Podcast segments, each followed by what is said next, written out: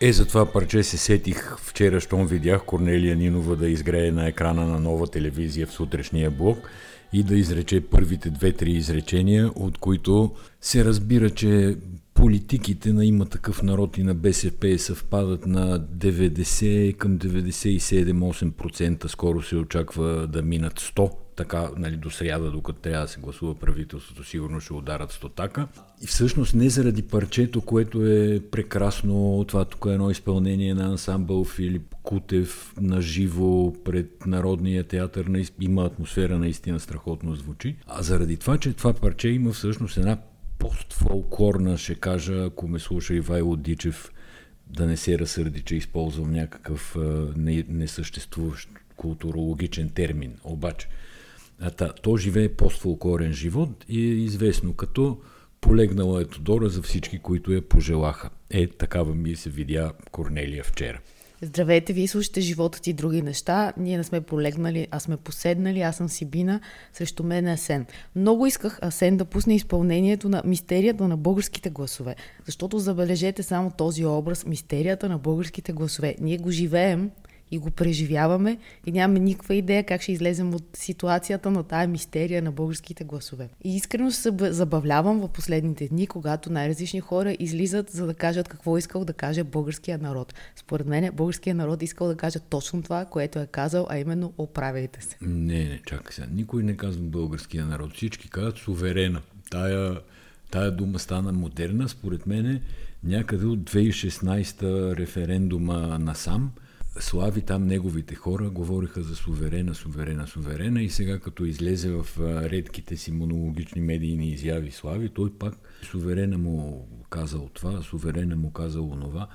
Та, просто думата да, да сме в крак с времето. Добре, така какво да е искал каже. да кажеш суверена? Колкото от твоята приятелка Корнелия Нинова, и не е ученичка, защото ти не си завършила НГДЕК, тя е ученичка на Тошко Йорданов, да се разберем. Много добре си я представям с собствено шоу в телевизия 7-8. Според мен е натам е тръгнала, въпрос на време е да бъде поканена и в понеделник, вторник или когато са шоутата, чувам се, когато са предаванията на комиците, тя да облича народната носия, онази от предизборната кампания с шевната машина и с една кошничка да ходи, кошничката я видяхме по време на Великден, ако си спомняте, с боядисани яйца, и с една кошничка да ходи и да вади приоритети от кошничката и да викат събрахме се. Така, е супер образ направи. Сега да минем към сериозната политическа част. Не, че тая не е сериозна. Не, не, нека да, да, не, да не минаваме към сериозната част, да използваме един вид от Татьяна Дончева, която го изрази тия дни по повод на Асен Василев, който се виждал твърде ляв на има такъв народ тъй като има такъв народ, предстои да съвсем вече да се слеят с а, БСП. Тя питала Румен Гечев, ако Асен Василев е твърде ляв, ти Румен Гечев, Румене, какъв, какъв си на има такъв народ? И той какво казал? Аз съм извън скалата. Какво излиза обаче, ако погледнеш сериозно изказванията на БСП по повод на това как върват преговорите си има такъв Ама народ? как да ги погледна сериозно? Това само по себе народ, си вече е нонсенс. Има такъв народ, са така по-лаконични за това как върват тия преговори. Нали, излизат хора от БСП и казват, е, все повече са блеснали пред тях житата. Но от това, което те говорят, излиза, че има такъв народ, че управлява с програмата на БСП. Нали така? Ако имаш 95%, да, 90 и няколко да, процента. Така, те ще управляват с програмата на БСП.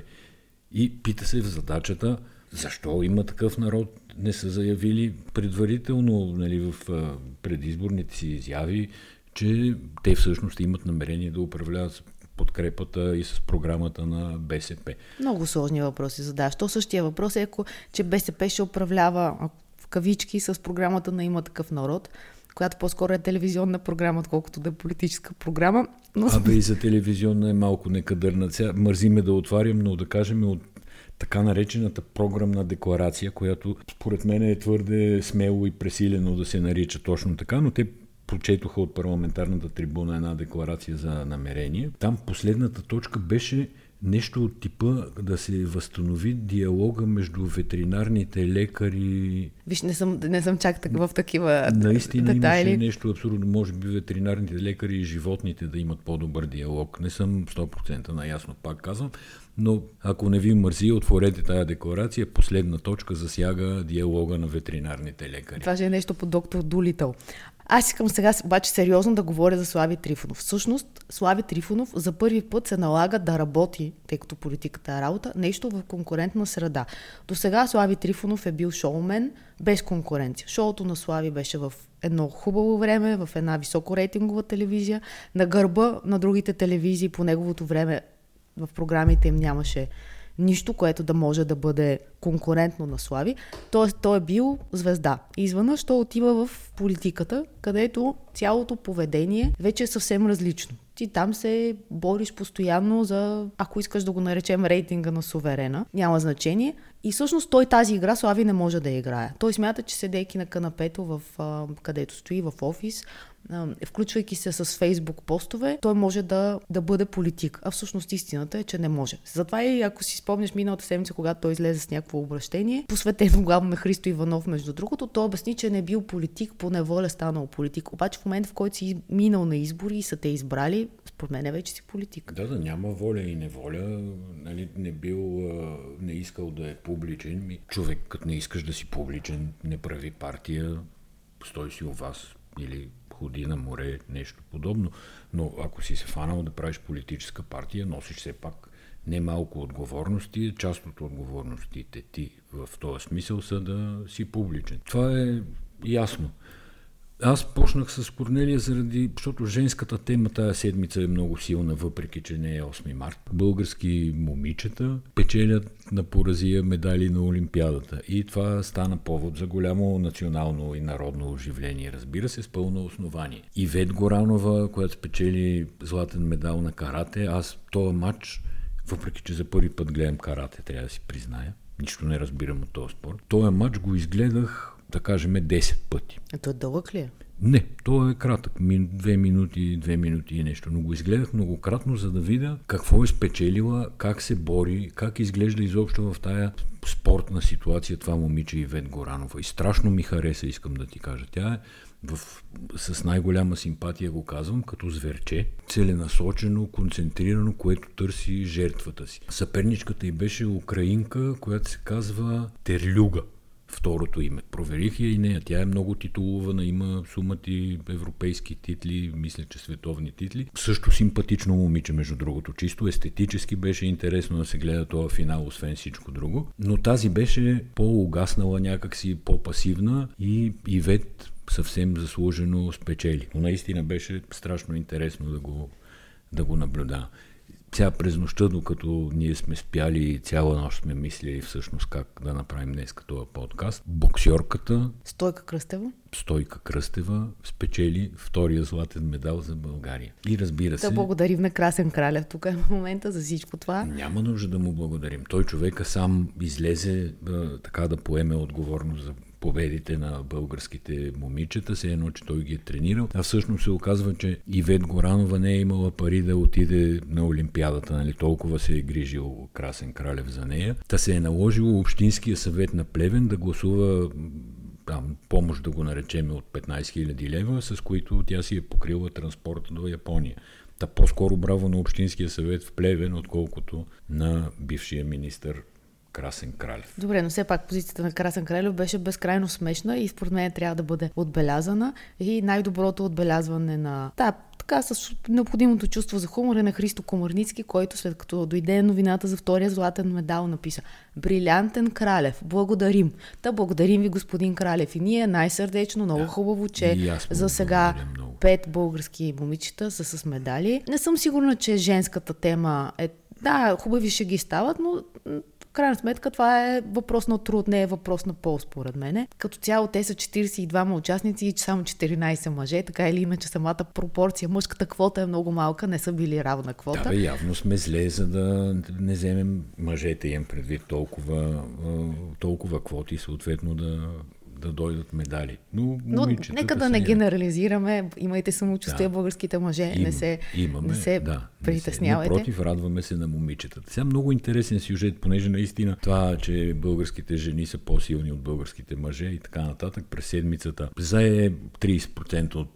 Фейсбук пространството, да кажем. Има едно нестандартно, според повечето хора, наблюдатели, предложение на има такъв народ за кандидат за министър на отбраната. Това е жена, която е от кариерата, тя е работила дълго време в Министерство на отбраната, имала е достатъчно контакти с НАТО, с партньорите. Родителите и са, баща е бивш военен, майка е бивш служител на Министерство на отбраната. Тоест няма, особен, няма особена причина да се смята, че тази жена не е компетентна за поста си, поне в сравнение с много от другите министри, направо изглежда страшно компетентна. Казва се Теодора Генчовска.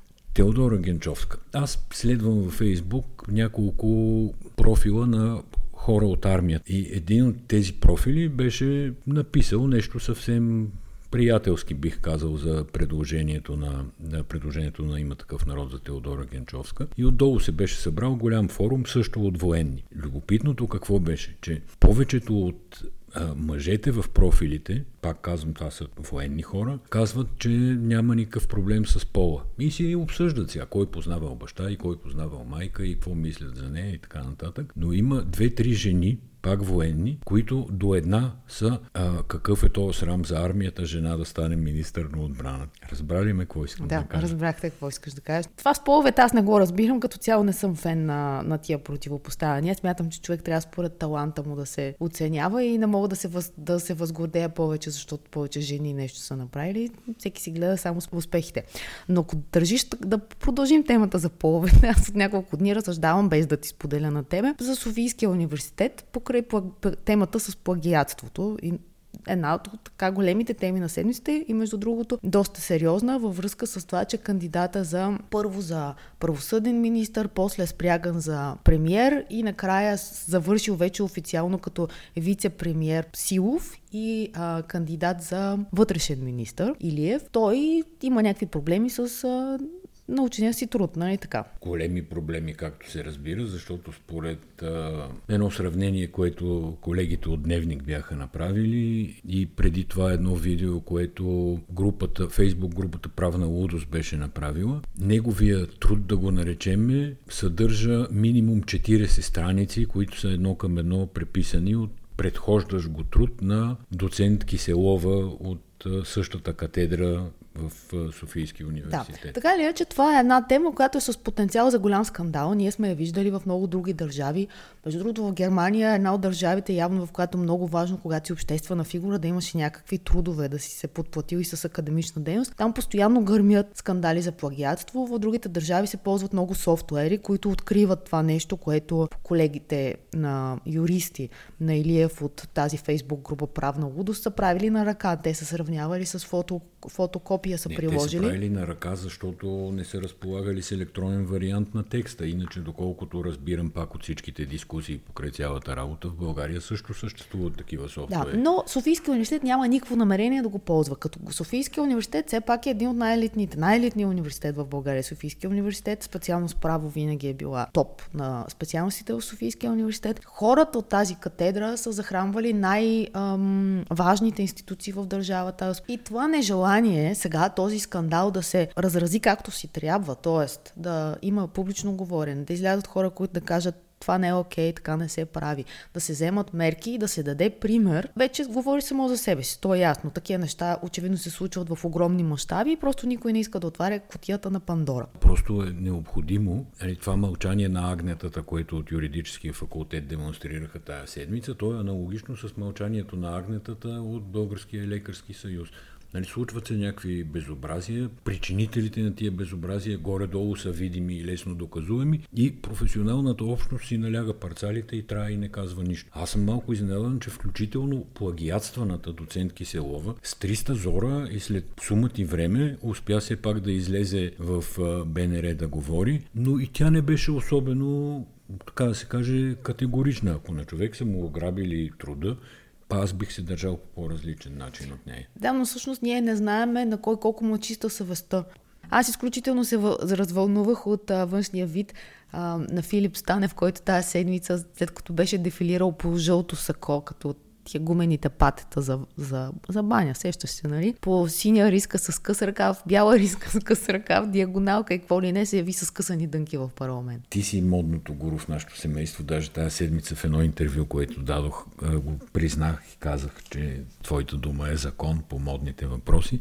На мен е това, което ми направи впечатление, освен, че бяха така нарочно скъсани дънки, нещо, я Филип Плейн, я тия чалга героите, чалга дизайнерите, а те бяха и така леко потури.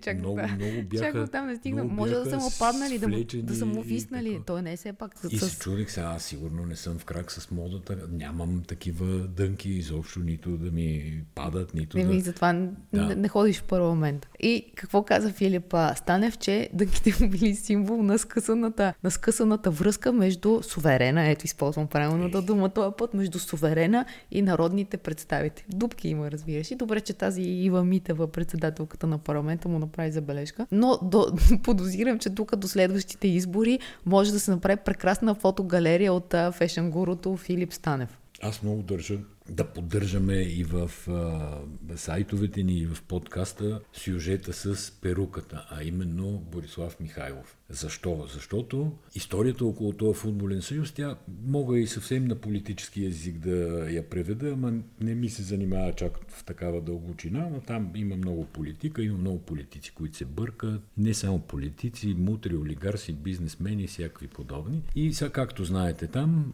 Боби Михайлов, който обича да се черпи, обича да танцува, весел човек, много симпатичен, сигурно в а, живия живот. Си беше подал оставката след един скандал там расистски между Бълг... на мача между България и Англия. Бойко му праща барети да проверяват а, футболния съюз. Той първо не искаше да подава оставка сутринта, па след обед подаде, явно му се наложи. И този човек щастливо си живееше в оставка беше отписан от търговския регистр, всичко изглеждаше наред. До, кога, до когато Димитър Бербатов с целия си международен опит, авторитет, ако щеш възпитание, придобити навици, в силен екип от негови приятели и колеги, като Стилиан Мартин, които също са играли, живели в Англия в големи отбори, реши, че иска на Конгреса да се кандидатира за председател на Българския футболен съюз.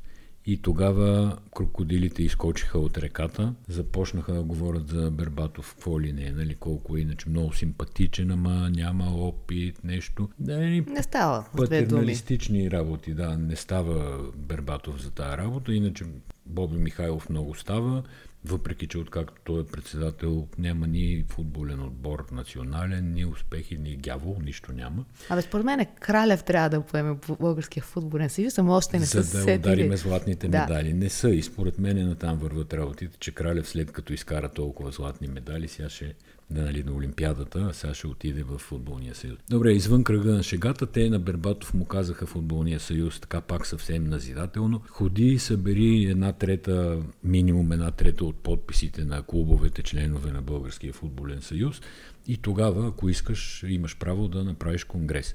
И Бербатов, което ми направи още по-добро впечатление, той в продължение на няколко месеца обикаляше цялата страна от клуб на клуб. Водеше откровени разговори, казваше си намеренията, хората го слушаха. И когато в сряда, мисля, че беше, Бербатов отива с хора да внесат въпросните подписи на една трета от клубовете, тия им хлопват резето на футболния съюз и казват, че е в дезинфекция футболния съюз и не знаят кога ще могат да ги приемат тия подписи.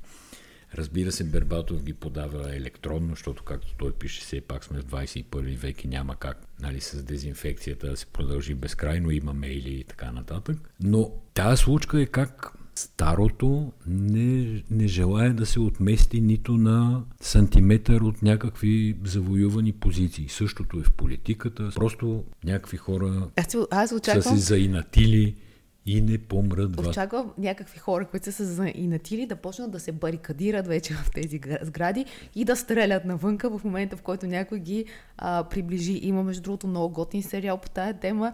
Money Heist. Една група се барикадира в банката на Испания и пет сезона вече се случват, случват какви ли не неща, да гледат тия с постовете и да обличат червените костюми и да застават вътре, да се барикадират, защото да не бранят, виждам... ама не какво виждам бранят не е ясно. ще Аз стане. не разбирам какво брани Боби Михайлов. Понеже всъщност част от сюжета е, че Боби Михайлов изведнъж каза, че си оттегля оставката, каквото и да значи това. Именно нищо не значи.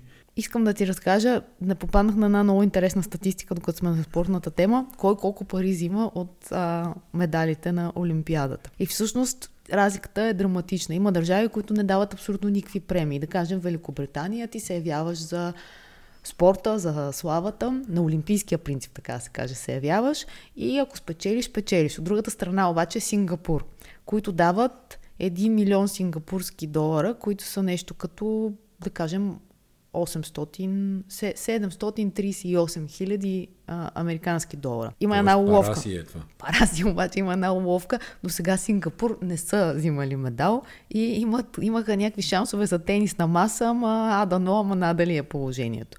Също много пари, друг, който много, дава много пари, това са италианците. Те дават 180 хиляди евро за златен медал. А да кажем, Япония дава 40 000 евро за златен медал. Тоест, супер различни са.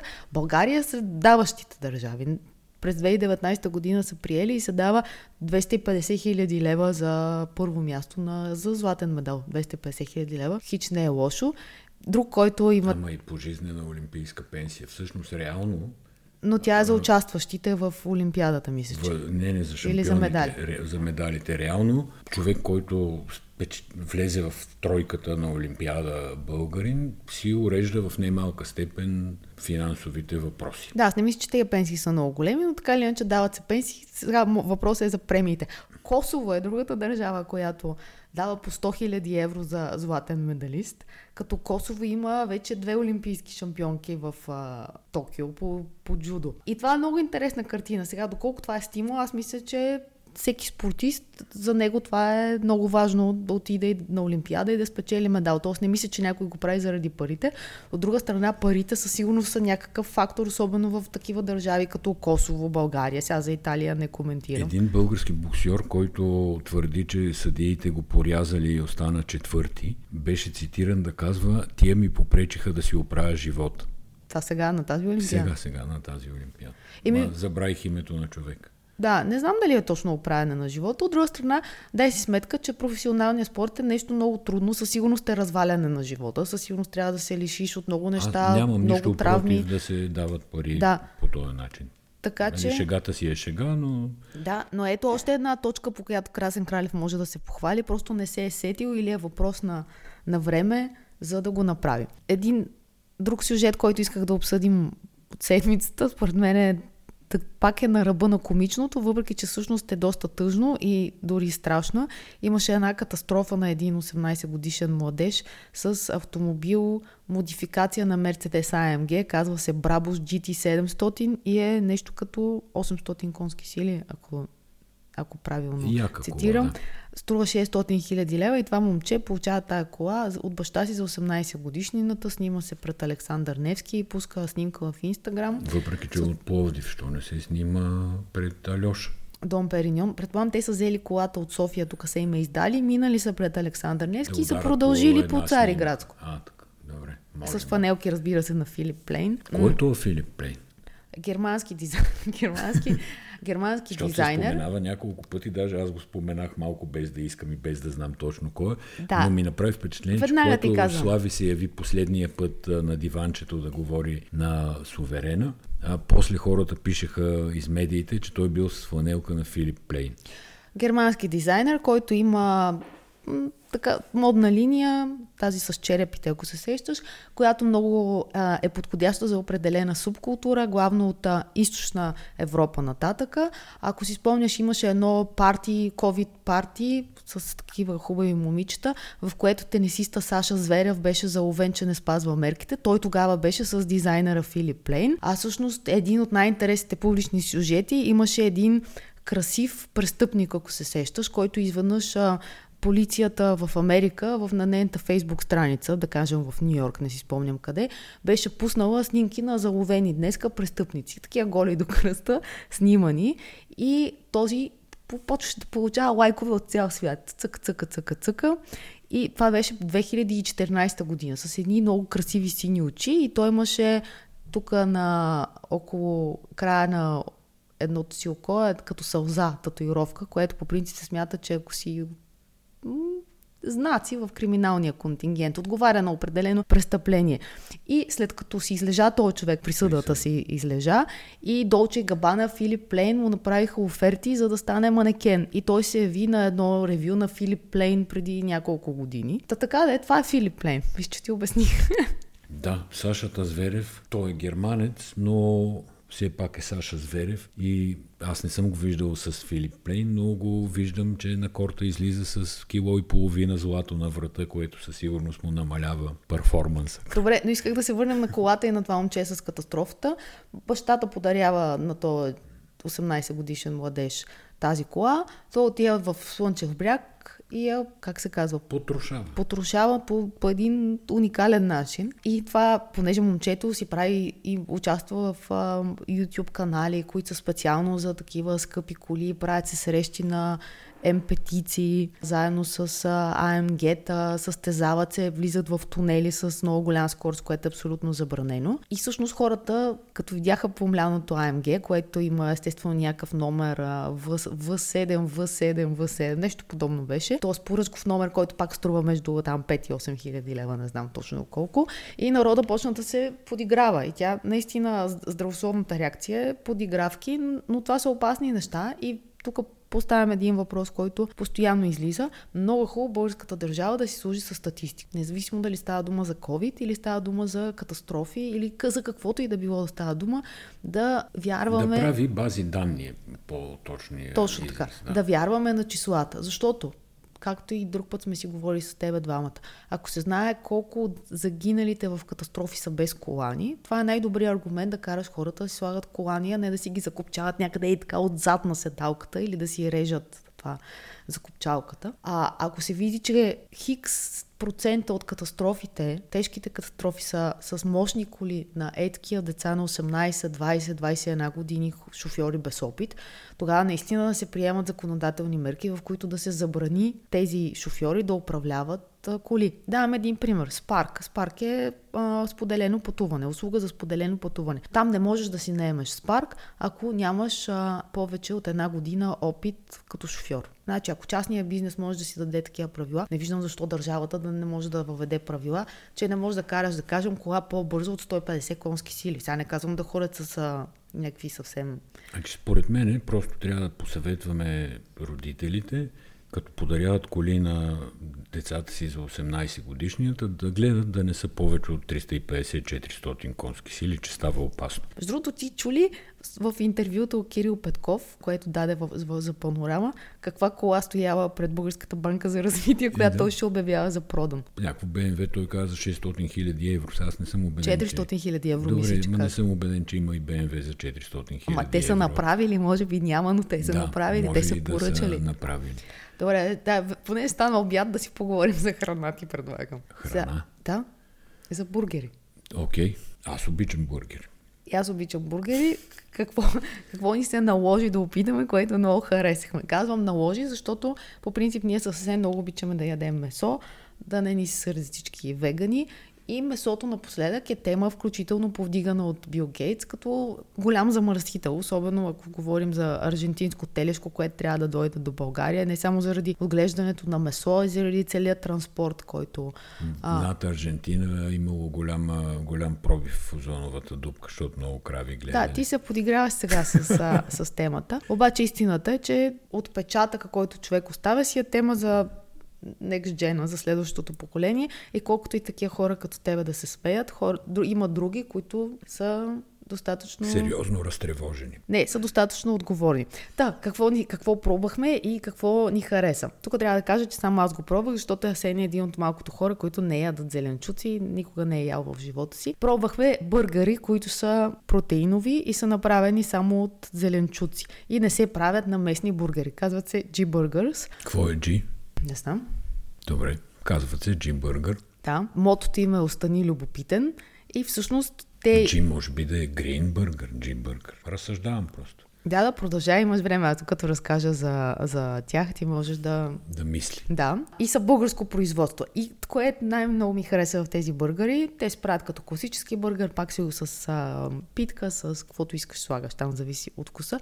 Всъщност той не се прави на месо. Той е Ама много, много... пекат ли се пак така? А пекат се на, на, както се пече, бъргър. Така. И се, има грах, има цвекло, има най-различни неща, много добра консистенция. Не е такъв да ти се рони, да се става като картофено кюфте, например. И дадох на най-големия критик в нашето семейство. Това е детето, което обикновено казва Ю, много е гадно. Мисля, това е репликата на дъщеря ни Лора. Ю, много е гадно. И тя го пробва и каза, че е много, много добър. Така че, ако ви е интересно, веган бъргер, джибъргър, без никакви ГМО-та, без а, а, консерванти и тем подобни То неща. не е лесно. Сега, ако не е месен, т.е. ако не е от месо, па трябва да внимаваш да няма ГМО. Не е лесна тази история. Да, но има много хора, които и включително и по здравословни причини не ядат такива неща. Този е без месо, без ГМО, без соя, без глутен и без трансмазнини. И без парабени, предполагам. Не, стига се. можете, ако обичате бургери, можете да ги пробвате. Ако сте вегетарианци, можете да ги пробвате, но въобще не е нужно всъщност да си вегетарианец, за да, пробва, за да го пробваш този бургер. И ако се чуете къде го намерите, ние знаем един бар, където ги правят, но са на промоция в Kaufland от 2 до 8 август. Това не е партньорство с Kaufland, да не се Ама, sorry, подложите. Много, кратко, тия веганите трябва от сега Да, всъщност, коя да, дата сме днес? Да тръгват. Днеска сме седми, нали? Тоест, После просто няма да са на промоция. аз ще си ги има, Да, ще няма продължат. да ги изтеглят. Да. Ще ги сложат в халите, сигурно, в новия Кауфланд.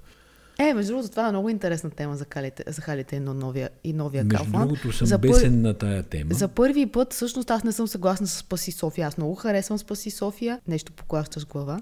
Аз съм им написал в фейсбук страницата един голям статус. Именно с това, че не съм съгласен и нали, да ме прощава Господ, в случая ги подозирам в а, Какво ги подозира? защита на някакви корпоративни интереси. Ама аз мислих какви биха могли да бъдат тези корпоративни интереси. Единственият корпоративен интерес, който ми хрумна е на близкия Лидъл, защото Лидъл и Kaufland ще бъдат на има няма не, 50 не, метра. корпоративният интерес може да е на някой, който е искал да купи халите, не е успял, самите собственици на халите са предпочели Kaufland. Може много да се Добре, спекулира. нямаме Сега никаква информация, е, че не така знам, или иначе. Да, не, не, ги, знам не ги обвиняваме в корпоративни Не знам интереси. нищо, но аргументите им за а, протеста звучат напълно нелепо. Но има хора, които ги подкрепят. Така че по-скоро се аргументира Значи, и защо хора, е добре да има ядат, Kaufland а, халите и не бъди груп, а вместо да нападаш останалите хора. Така се води културен Добре, спор. ще вода културен спор. Аргументите им а, са абсолютно нелепи, особено след Не, като зъм, Kaufland това не беше аргумент. Чакай. Това беше казвам, етикет. Нелепи са, защото предстои да се аргументирам. Кауфланд дадоха пресконференция и обясниха, всъщност дадоха отговор предварително на всичките възможни притеснения, че те ще запазят сградата в автентичния вид, че не само ще я запазят, а ще я ремонтират до блясък, така да се каже, че няма да я брандират, т.е. Нали, това беше първата спекулация на Спаси София, че пуснаха една визуализация, халите как от всякъде облепени с зелета и не знам си какво там на Кауфланд и с табели за промоция. Тоест Кауфланд казаха, че няма да я брандират, че няма да изменят името, тя ще се казва, там локацията ще се казва Централни хали и че вътре ще я върнат до оригиналния вид, както е замислена в началото на 20 век.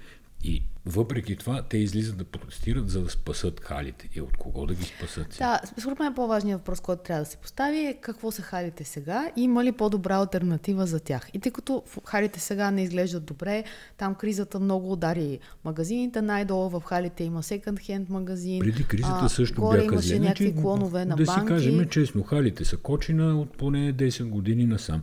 И ако Спаси София искаха, толкова държеха тия хали да са автентични, да е всичко е, трябваше отдавна да се търкалят пред халите, да протестират срещу сегашния и собственик, а не срещу бъдещия, който все пак е инвеститор. Тук не защитавам изобщо Кауфланд, между другото. Това може да е всеки друг голям инвеститор с опит в този бизнес и който има нали, който е в достатъчно стабилно финансово състояние, за да може да гарантира и ремонта, и поддръжката в годините напред и така нататък. Да, но все пак е добре да се, да се каже, че района там е позападнал и всяка инвестиция би била абсолютно добре за този участък от София, който е много красив, един от най-красивите, с най-широките булеварди и с най-красивите сгради. И всъщност трябва да има един по-голям разговор въобще за него, като почнеш от тия минерални води, където някакви хора в костюми в обедната почивка пълнят по 12 туби минерална вода. Аз това не мога да го разбера. Или други, които с минерална вода си мият прозорците на колите и забърсват нещо за халите и въобще какво правим с тази част на София. Не съм сигурна обаче, че сега е момента, защото на мен ми изглежда, че в София скоро ще има избори. Да видим дали съм права. Свършваме с тая политическа прогноза. Добре, съгласен съм с теб. Радваме политическата прогноза, дано да се окажеш права. Да, благодаря ви, че бяхте с нас от мое име и от името на Сен. И до следващата седмица.